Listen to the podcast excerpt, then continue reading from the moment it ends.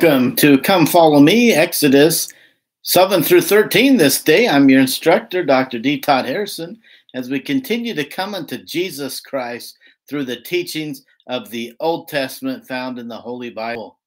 What a great year it's been as we continue to look and see how God has dealt with his prophets and with his servants from the beginning of the history of this earth and, and up until the present days as we continue now the uh, looking now this year at the Old Testament, followed by next year the Old, the New Testament, and then we'll look at latter day uh, scripture uh, after that, and the next uh, two years following that. We welcome all of you. We're glad you can be here today as you seek to come unto the Lord God to listen to feel Him speak to your hearts and into your souls the things that you need to learn in your life at this present time through these uh, chapters in his holy word. We welcome you this day, and we will look today at this glorious prophet, the mighty prophet Moshe, or Moses, as he's known in the uh, in the English version of the Bible, Moshe, and uh, what a mighty prophet he was. We know that he was one of the seven great archangels in other words, kind of the uh, presidency of the 70, the presidency of the gods type of thing fitting within Old Testament uh, uh, theology, the uh, Elohim, the B'nai Ha Elohim. And so, a mighty, mighty man of God, we know that he was far from perfect.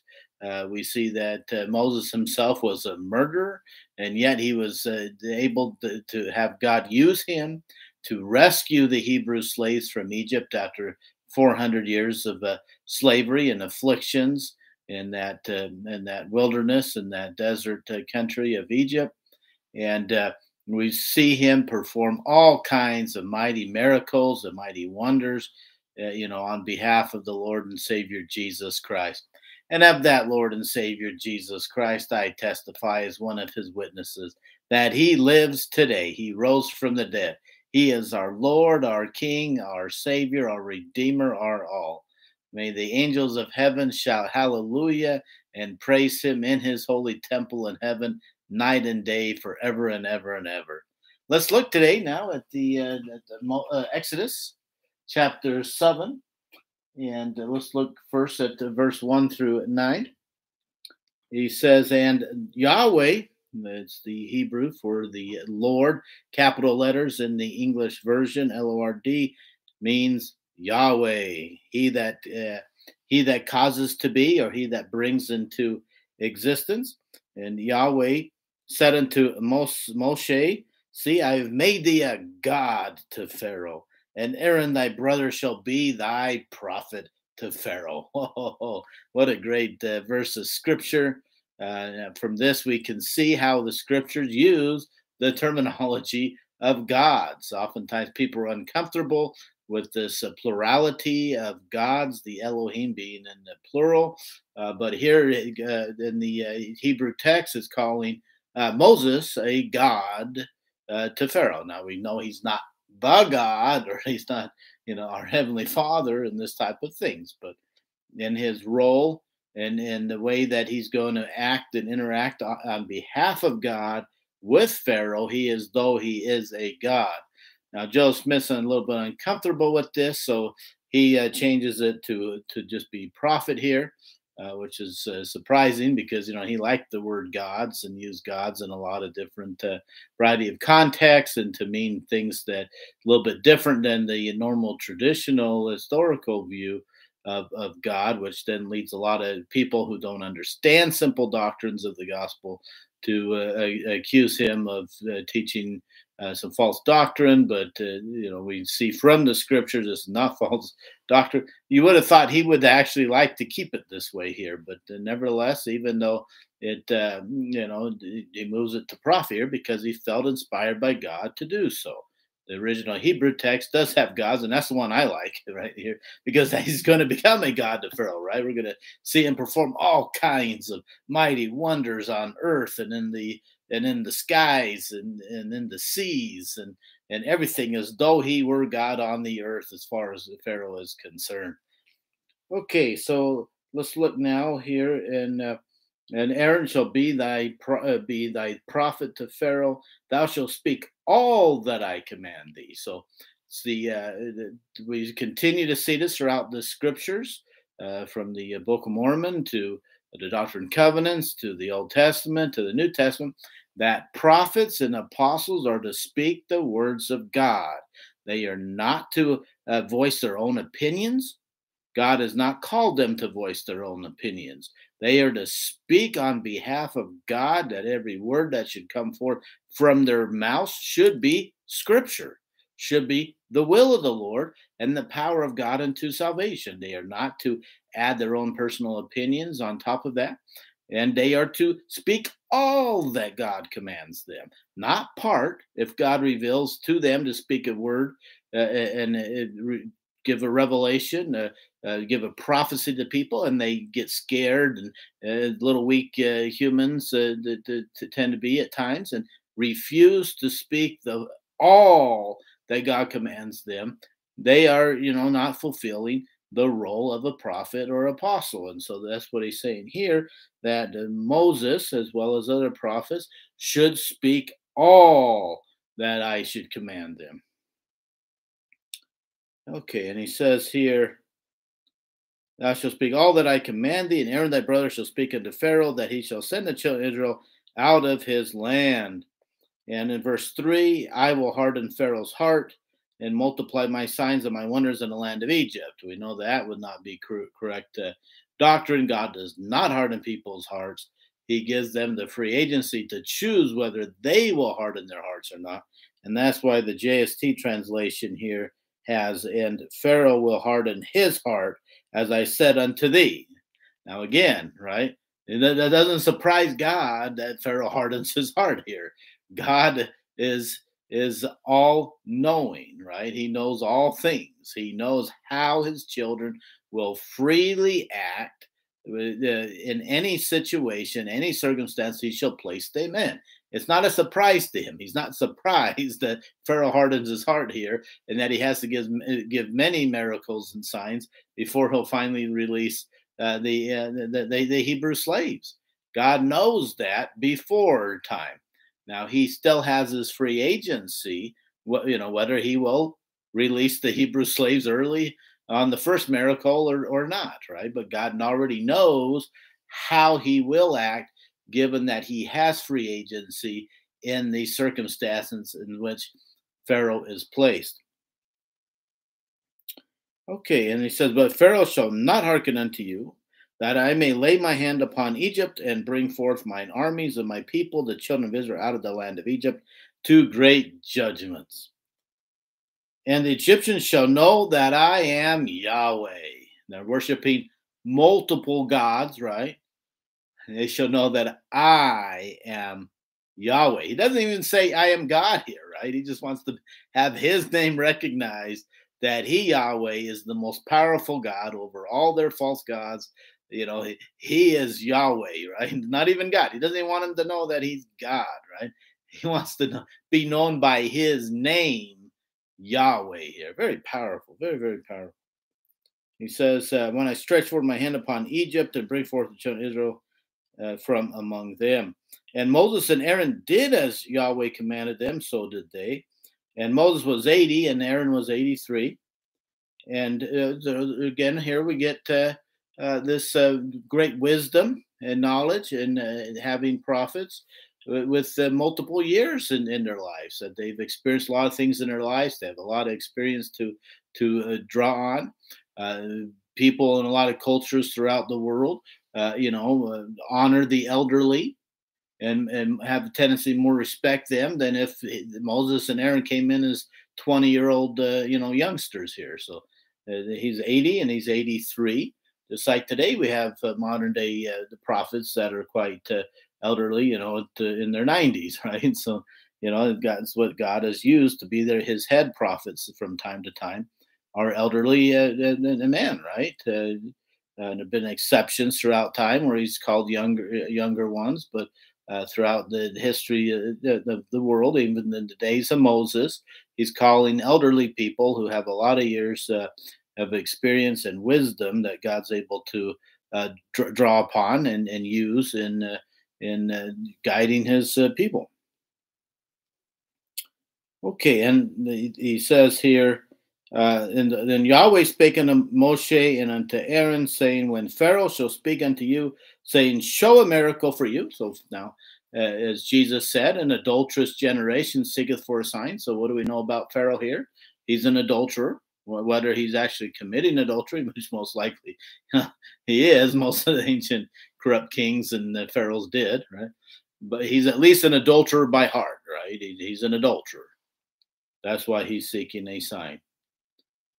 Then you shall say unto Aaron, Take thy rod and cast it before Pharaoh, and it shall become a serpent. Tanin here. Now, this is not Nephesh. Uh, there's the serpent that spoke to, you know, uh, uh, Eve in the uh, Garden of Eden and the first part of, uh, of Genesis. Uh, so a lot of people don't know exactly how. A lot of debates as to how to translate um, Tanin here. probably the preference here would be crocodile, right? Remember that uh, the crocodile, uh, Sobek, is the Egyptian god uh, from the Nile uh, River. And so it m- makes more sense that that's what we're talking about here. So he, he casts his rod down and becomes, a, you know, a crocodile, uh, which would mean something to them, you know, representative of, of God, right? And Moses and Aaron went into Pharaoh, and they did so as the Lord had commanded. And Aaron cast down his rod before Pharaoh and before his servants, and it became a crocodile.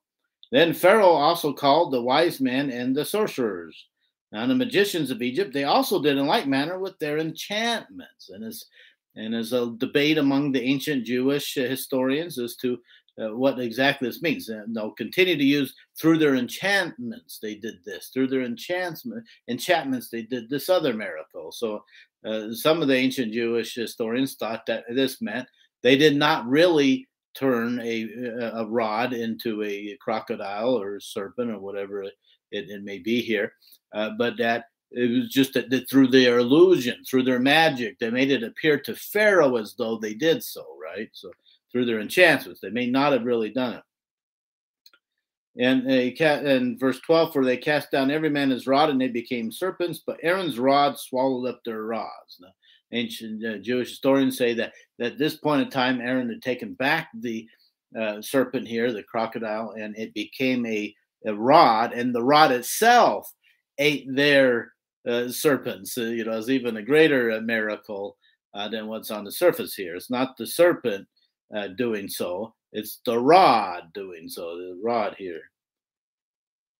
And yet Pharaoh hardens his heart and does not hearken unto uh, Yahweh, as, as he had said.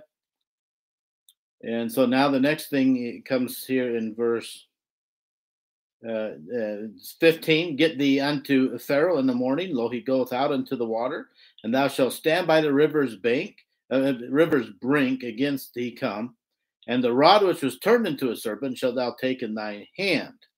So Pharaoh's going out. The ancient uh, Jewish historians are not clear as to what what exactly uh, what he's going out to do here. It's very clear that all seem to be in agreement. He's going out to worship a false god, right?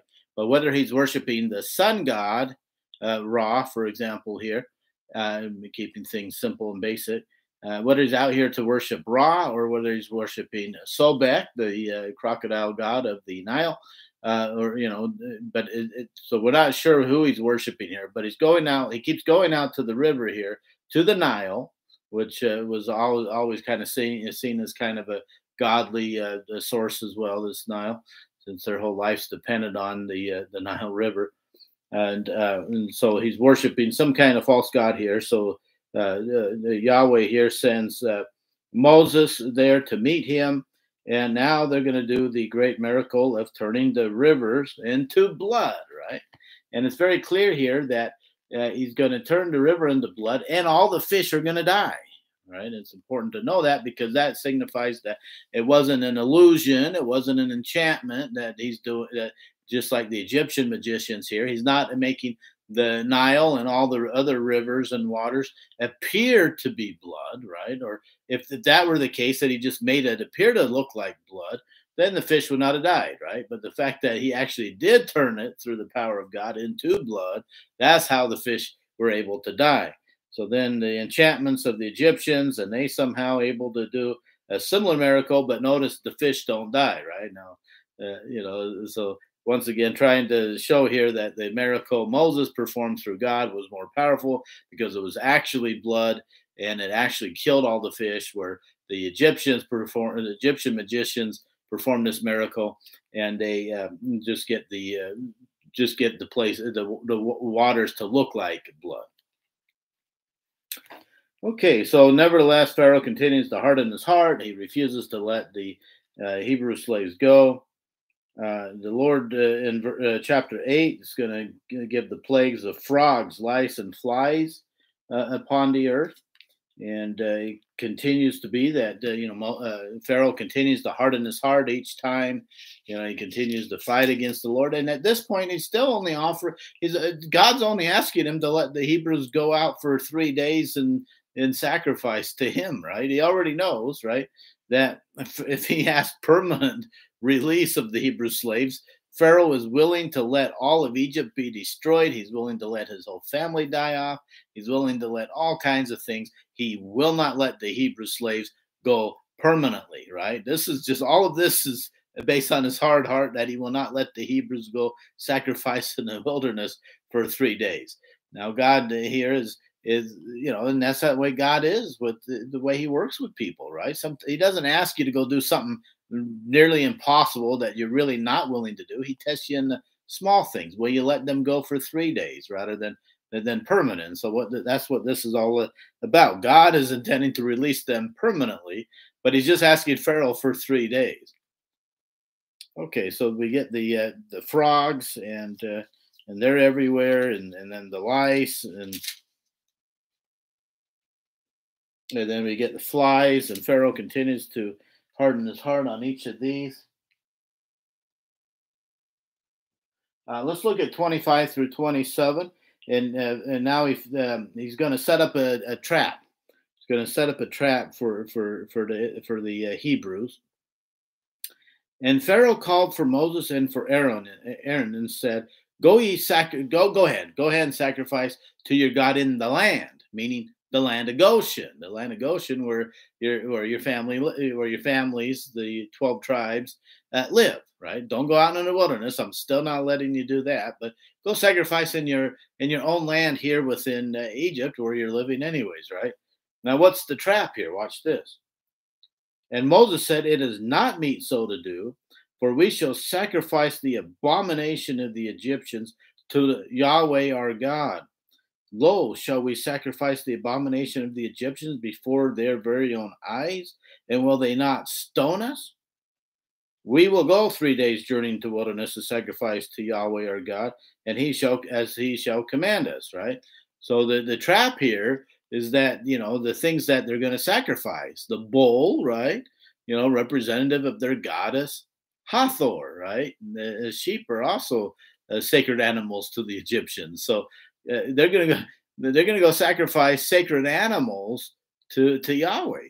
Well, if they sacri- if the Egyptians see him sacrificing, uh, you know, uh, uh, uh the cows and, and, and, bulls and uh, you know the, the Apis bull, all, you know, all the things that are representative of their gods and goddesses, you know, you know they're going to get mad and they're going to stone and, and, kill the the Hebrews. So this was a, a, trap. This is not that he's having a weak moment here and letting the Hebrews go sacrifice. No, this is a trap.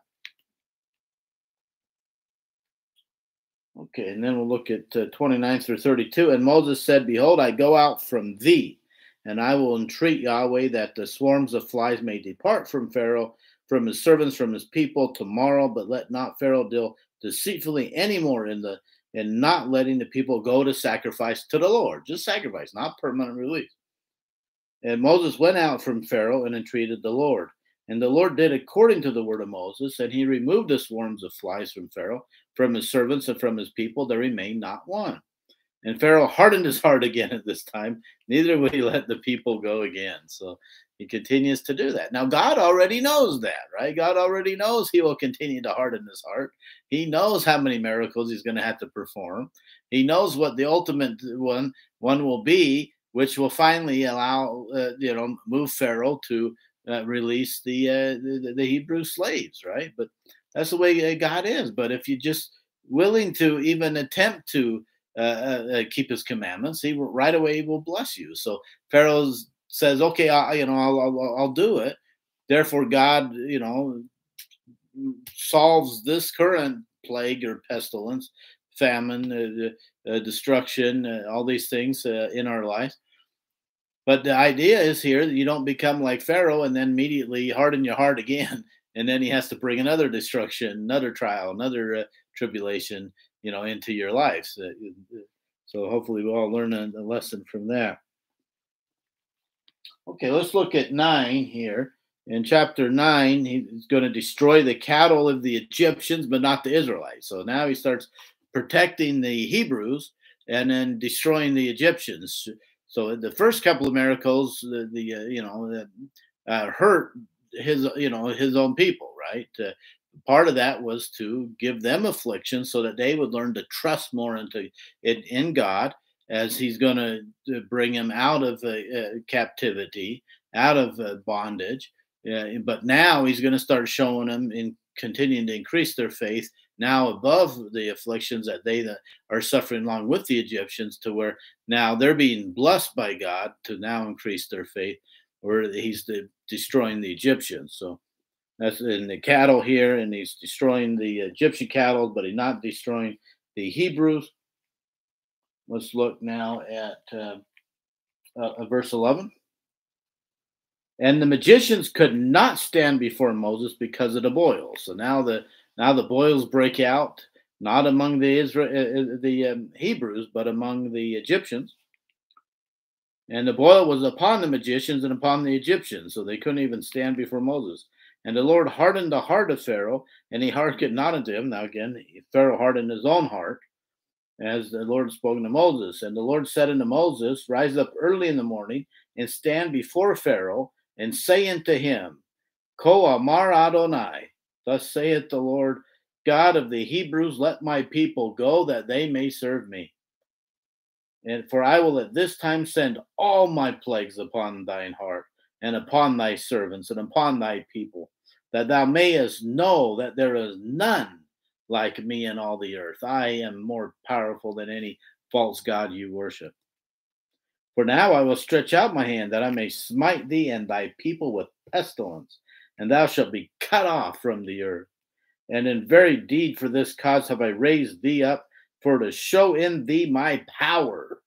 We see this throughout the scriptures where God allows the kings of the earth to be the kings of the earth. There's no king of the earth, you know, in any country on the earth who God is not allowed to be in that situation. And he's allowing Pharaoh to be here so he could show through Pharaoh and the things that are happening to Pharaoh and the destructions that are coming upon Pharaoh, Pharaoh and his uh, kingdom, the mighty power of God.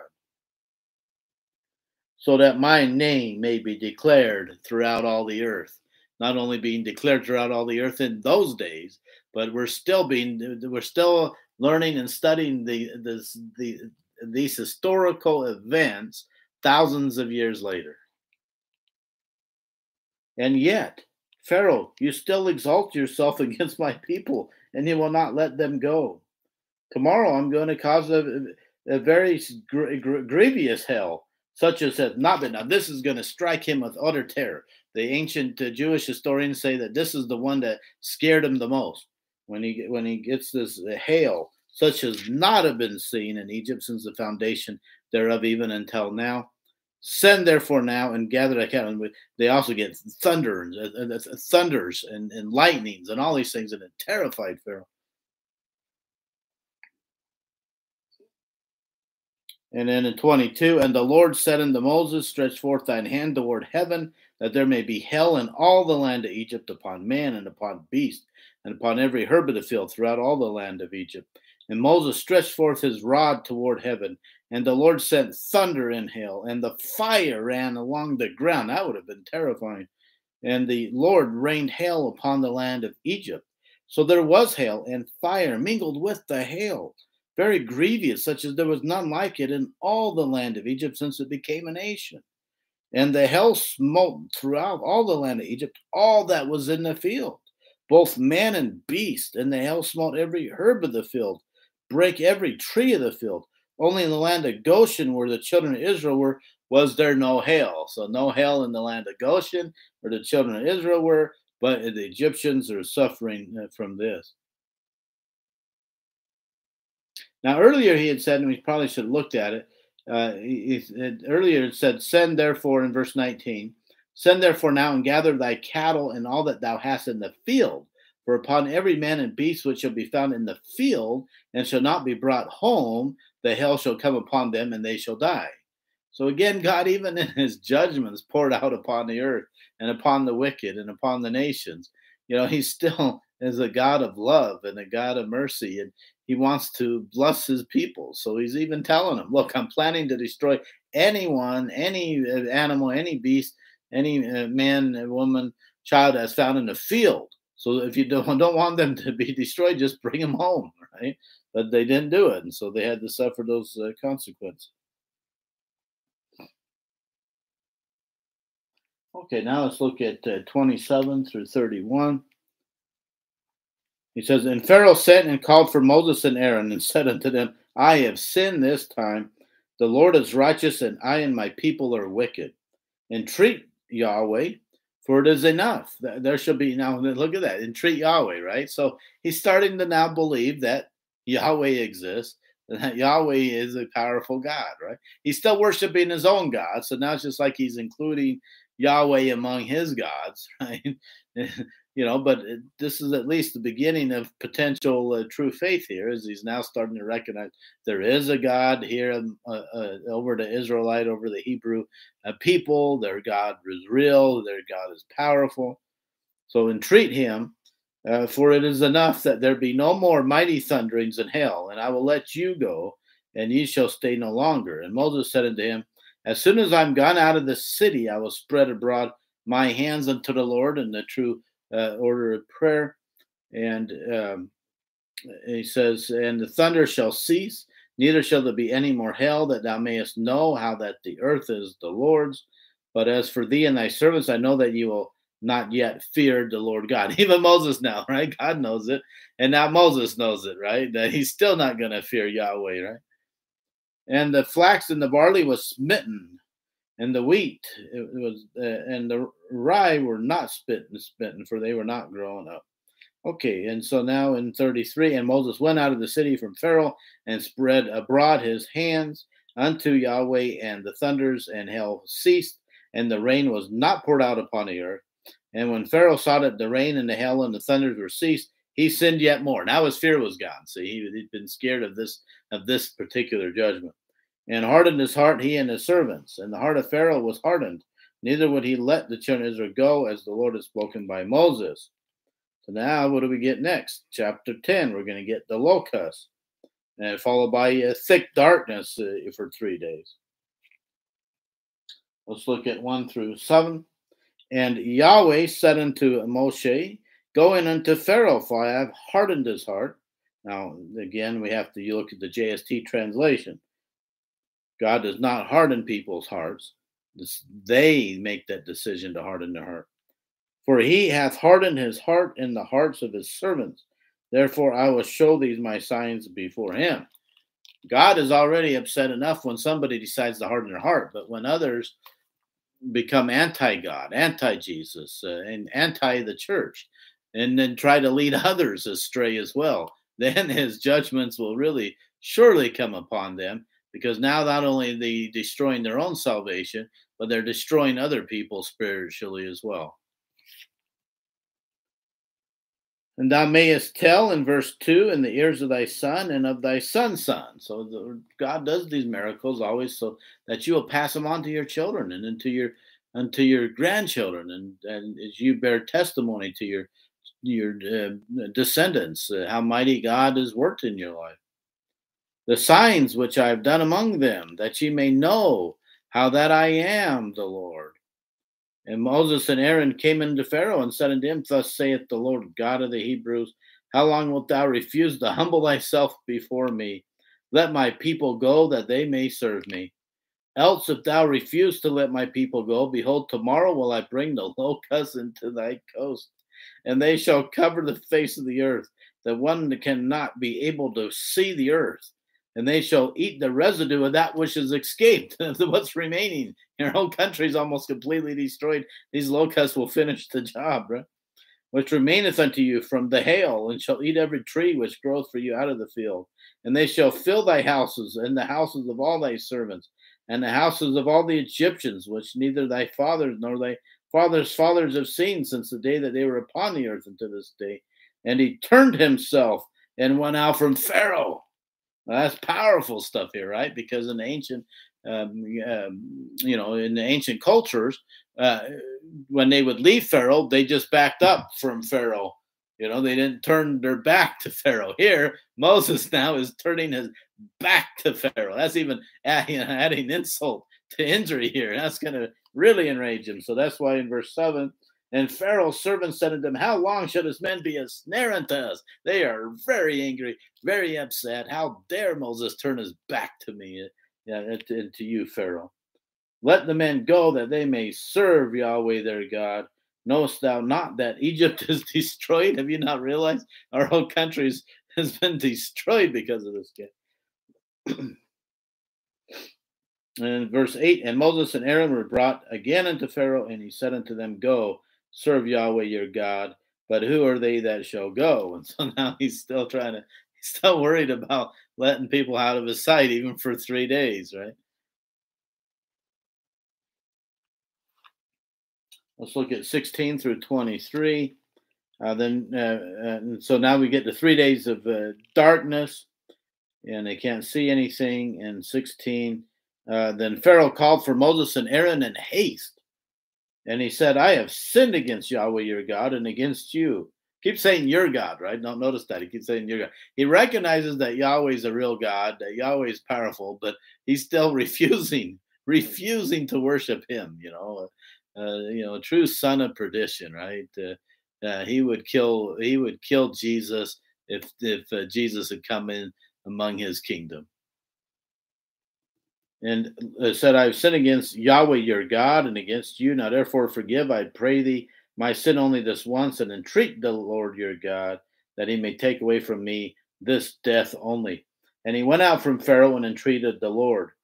And the Lord turned a mighty strong west wind, which took away the locusts and cast them into the Red Sea. There remained not one locust on all the coast of Egypt. But the Lord in, uh, in verse 20 JST, but Pharaoh hardened his heart so that he would not let the children of Israel go. And Yahweh said unto Moses, Stretch out thine hand toward heaven, that there may be darkness over the land of Egypt, even darkness which may be felt. Not only will they not see, they will feel this darkness. What a horrible situation that would be, right? And so it is in, in our own lives and in the lives of many uh, you know, on the earth today, right? As if they harden their hearts against God, reject Him from their lives, they can uh, be engulfed with this utter darkness, right? That they can feel. They know they can feel that God's Spirit has departed from them. They know they're not happy in their lives because wickedness never was happiness. And so it's a horrible situation to be in. And uh, for those, you know, that are in that, that's why we need to implore them and to uh, you know and to let them know that there is a better way to live your lives that you can reject that utter darkness uh, from your lives that you can feel and come back into the light the light of joy and and peace and tranquility and and happiness and uh, so then in 22 he says, And Moses stretched forth his hand toward heaven. There was a thick darkness on the land Egypt three days. They saw not one another, Neither rose any from his place for three days, but all the children of Israel had light in their dwellings, right? The righteous have light in their dwelling. The wicked have utter darkness that they cannot see spiritually and that they feel spiritually. Okay, so now we look at uh, chapter 11 and look at 1 through 8. And Yahweh said unto Moses, Yet will I bring one plague more. I say, He knows, right? He knows. We don't surprise God. He knows everything, right? He knows how we will use our free agency and, and what choices we will make in every circumstance in which He will place us, right? But because He's a God of justice, He cannot prejudge us without us proving to ourselves how we will act, whether we will choose Him or not, whether we will choose to keep the commandments or not. That's what life is about. We didn't come here to the earth to to somehow show God whether we're going to keep His commandments or not. He knows that. In theory, He could judge us already, and judge us based on what we would have chosen in every circumstance in which He places us. But that would not be just, right? He needs to be just and fair by allowing us to prove to ourselves is the way that we need to read Abraham chapter 3. We prove to ourselves if we will keep God's commandments or not. God already knows. So God already knew Pharaoh was going to harden his heart and not let the people go on any of those prior ones. Now he knows with this last plague, he will let the people go. And upon Egypt afterwards, he will let you go, hence. It's his free agency. He can choose not to, but God already knows through his his uh, all knowing that he will use his free agency to let the people go. When he shall let you go, he shall surely thrust you out hence altogether. Speak now in the ears of the people and let every man borrow of his thing. Here we go, right? God of justice again here, right? They've been in slavery for 400 years. They're owed great wages by the people of Egypt and God will make sure they get paid, right? Speak now in the ears of the people, let every man borrow of his neighbor, right? And every woman of her neighbor, jewels of silver and jewels of gold. Later we'll see it's also uh, clothing. And the Lord gave the people favor in the sight of the Egyptians, right? He moved upon their hearts to let them take all their stuff. More uh, moreover, the man Moses was very great in the land of Egypt. So even they recognized that this Moses is a mighty, uh, powerful man who's God, God is with him. In the sight of Pharaoh's servants and in the sight of the people. Moses said, Thus saith the Lord, Ko Amar Adonai, about midnight will I go out in the midst of Egypt, and all the firstborn in the land of Egypt shall die. From the firstborn of Pharaoh that sitteth upon his throne, even to the firstborn of the maidservant that is behind the mill, and all the firstborn of beasts. And there shall be a great cry throughout all the land of Egypt, such as there was none like it, nor shall be like it any more again. But against any of the children of Israel shall, shall not a dog move his tongue against man or beast, that ye may know how that the Lord doth put a difference between the righteous and the wicked, the Egyptians and Israel. And all these thy servants shall come down unto me and bow down themselves unto me, saying, Get thee out, and all the people that follow thee. And after that I will go out. And he went out from Pharaoh in a great anger. This is a righteous anger. This is the type of righteous anger that Jesus used when he overthrew the tables and the money changers that were selling in his house in the holy temple when Jesus was living there in the, during the last week of his ministry. Okay, so that's uh, chapter 11. Let's look now at chapter 12, and we'll look first at verse uh, 3. Uh, he says here, uh, Speak ye unto the, all the congregation of Israel, uh, saying, uh, now, now, first of all, here it's it, as God often will do when He brings the people out of bondage, out of slavery, so forth, as kind of a restart of the creation of the world, right? A, a, uh, a new time, beginning of, of, time here, right? So now th- this uh, this release from Egyptian slavery, this month shall be unto you the beginning of months, right? It shall be the first month of the year to you, as commemoration that I, uh, you know, rescued you from this bondage.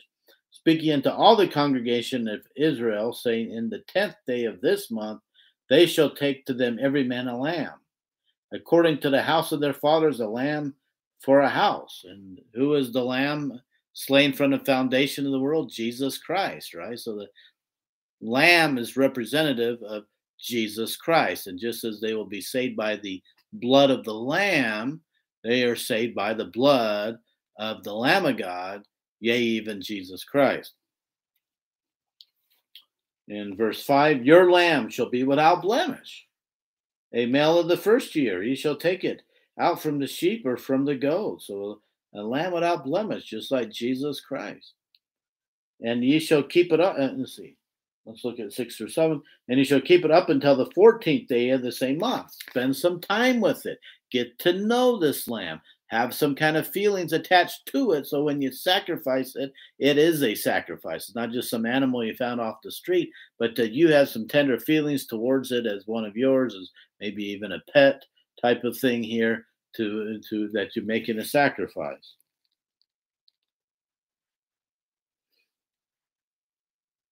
And you shall, and the whole assembly of congregation of Israel shall kill it in the evening, and they shall take of the blood and strike it on the two side posts of the door and on the upper door post of the houses wherein they shall eat it. 12 through 14. For I, the Lord God, will pass through the land of Egypt this night, and will smite all the firstborn in the land of Egypt, both man and beast. And against all the gods of Egypt I will execute judgment. I am Yahweh.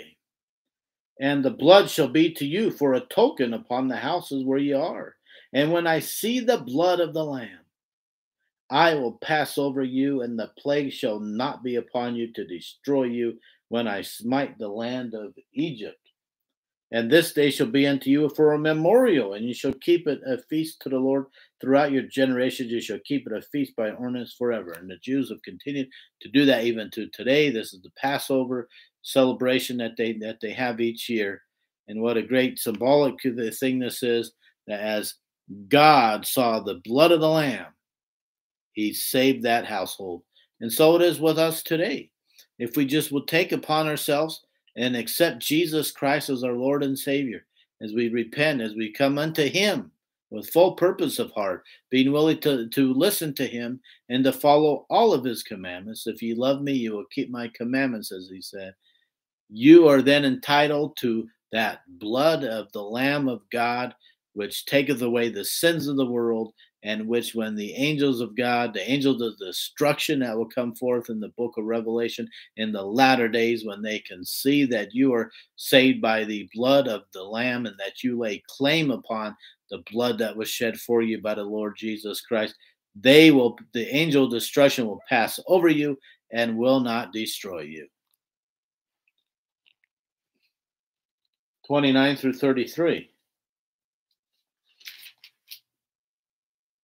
And it came to pass that at midnight the Lord smote all the firstborn in the land of Egypt, from the firstborn of Pharaoh that sat on his throne, unto the firstborn of the captive that was in the dungeon, and all the firstborn of cattle. And Pharaoh rose up in the night, he and all his servants and all the Egyptians, and there was a great cry in Egypt, which could have been avoided if they had just listened to the Lord. And so it is with people who suffer due to their wickedness. They could have been all avoided it could have all been avoided, every one every bit of it, if you had just humbled yourself before the Lord. For there was not a house where there was not one dead. And he called for Moses and Aaron by night and said, Rise up and get ye forth from among my people, both ye and the children of Israel, and go and serve Yahweh as you have said. And also take your flocks and your herds as ye have said, and be gone and bless me also. Isn't that great? It's just always about him, right? Always, always about uh, Pharaoh. It's always about his selfish, very selfishness coming out here on the great display here. he wants to be blessed. Isn't that great? And the Egyptians were urgent upon the people, and they might send them out of the land in a hurry, for they said, "We all be dead men if these people don't get out of here." 35 through 37. And the children of Israel did according to the word of Moshe and they borrowed of the Egyptians jewels of silver and jewels of gold and raiment. God of justice is making sure his people get repaid for the 400 years of the injustices that came upon them. And the Lord gave the people favor in the sight of the Egyptians, so that they lent unto them such things as they required, and they spoiled the Egyptians. They took all their good stuff. And the children of Israel journeyed from Ramses to Succoth, about 600,000 men on foot that were man besides children. So 600,000 men. We figured up that that's uh, 18 and above. We figured out most of them probably married and so that's probably about 1.2 million now. And then you figure maybe almost two kids per average, and so a lot of people, a lot of scholars will say there's about two million, right? Two million now uh, that are coming out here. 46 through 47, we get a prophecy of uh, Jesus. In one house shall it be eaten. Uh, talking about eating this, uh, you know, eating the lamb here. Uh, in one house shall it be eaten, thou shalt not carry forth aught of the flesh abroad of the house, neither shall you break a bone thereof. Just as Jesus, it was also foretold later on in the book of Psalms, for example, that not a bone of his body would be broken. And uh, that's why uh, when he, he dies upon the cross, the soldier takes the spear, puts it in his side, and, and doesn't try to break his legs as they would uh, break the legs of the people uh, that were uh, uh, uh, undergoing crucifixion so that they would hurry and and um, you know and basically um, collapse, not be able to breathe anymore as they can't push up on those legs to catch breath. And so they're able to die quicker as they break their legs. But when they come to Jesus, he's already dead. So they pierce his uh, side and they don't break his legs in fulfillment of this prophecy that his bones should not be broken. All the congregation of Israel shall keep it. 50 through 51. Thus did all the children of Israel, as the Lord commanded Moses and Aaron, so did they.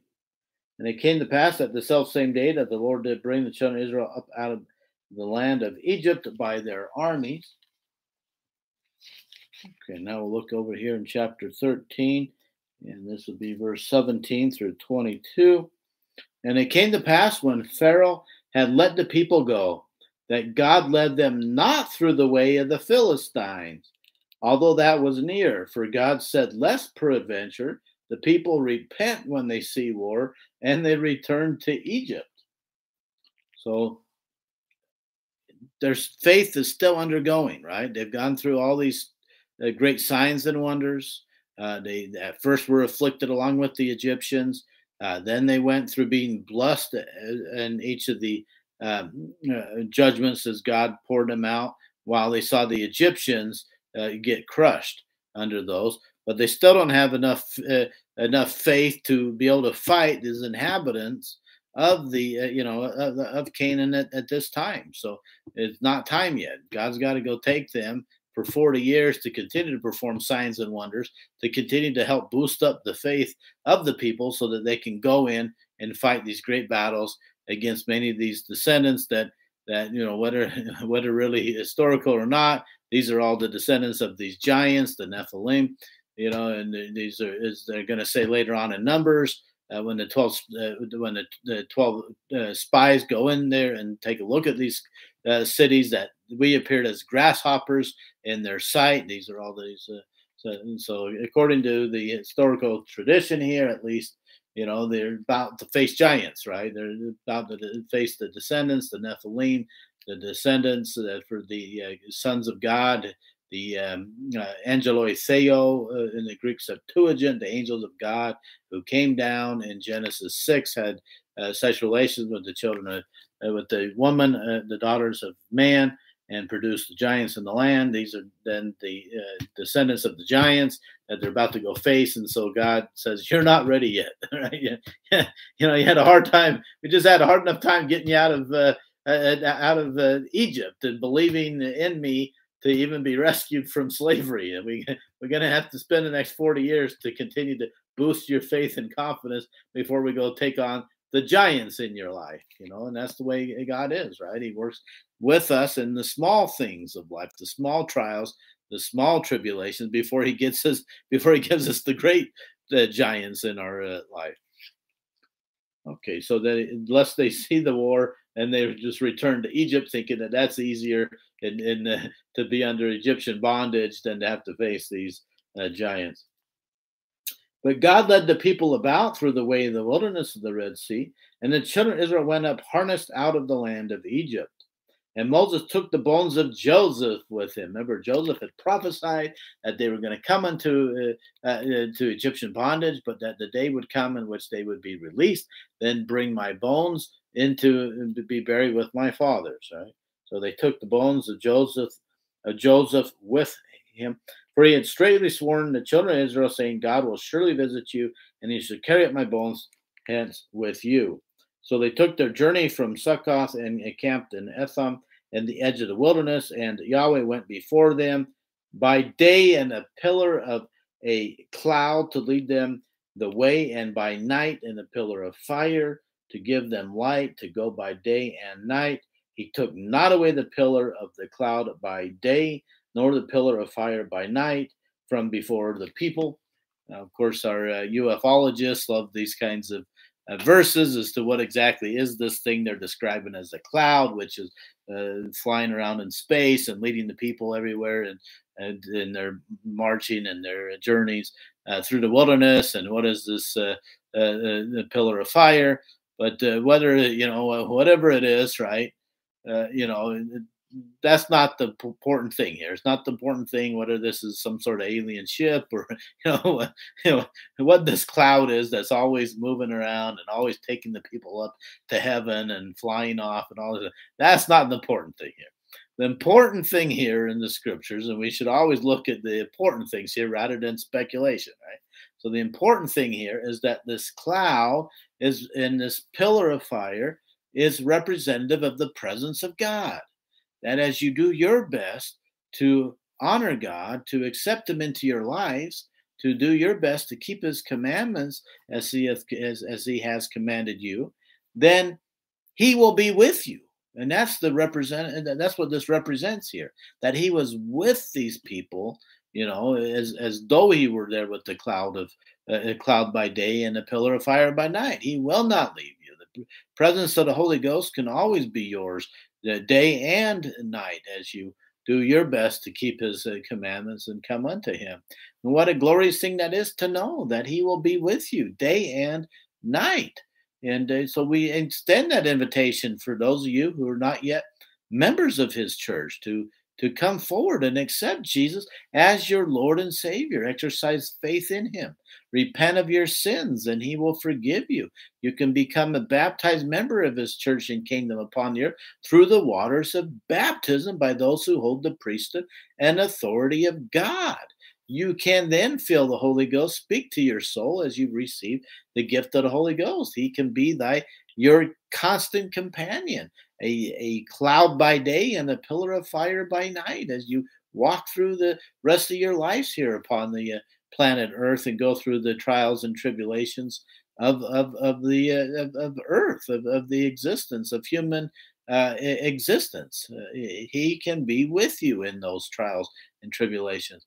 For those you have fallen to inactivity and are in that darkness that they mentioned earlier, we welcome you to come back, come out of that darkness, come unto the light, come unto your land of Goshen, where they had light while there was darkness in the rest of Egypt for those three days. Come unto the light.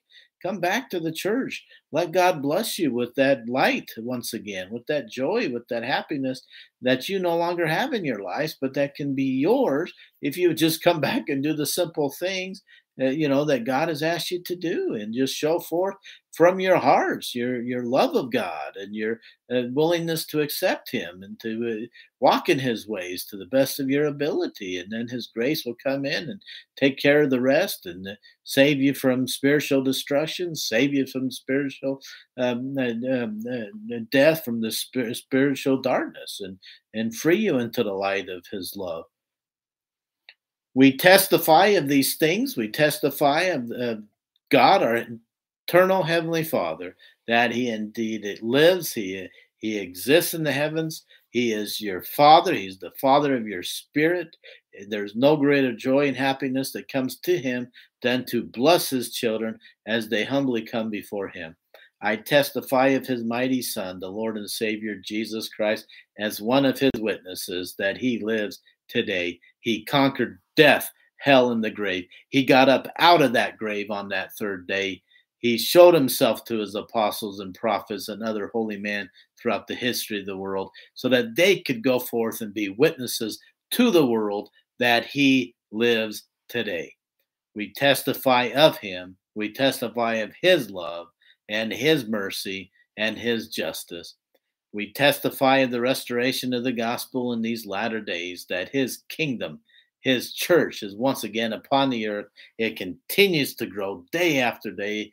We ourselves in this community have continued to see people every single day come unto the Lord, come unto the missionaries of the church to become members of his church and kingdom upon the earth as it continues to grow and spread until it fill the all the whole earth as the prophets have testified and prophesied of such a great event in preparation for the fulfillment of the second coming of the Lord Jesus Christ.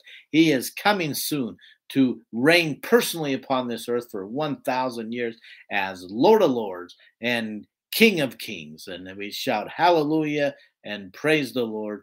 We testify these things. We pray for you every day that God will pour out his choicest blessings upon you, that you will have food to eat and shelter to sleep under, and that he will find and show his great power in your lives, that you can always see how he mightily moves upon you and upon those who you love. In the name of Jesus Christ, amen.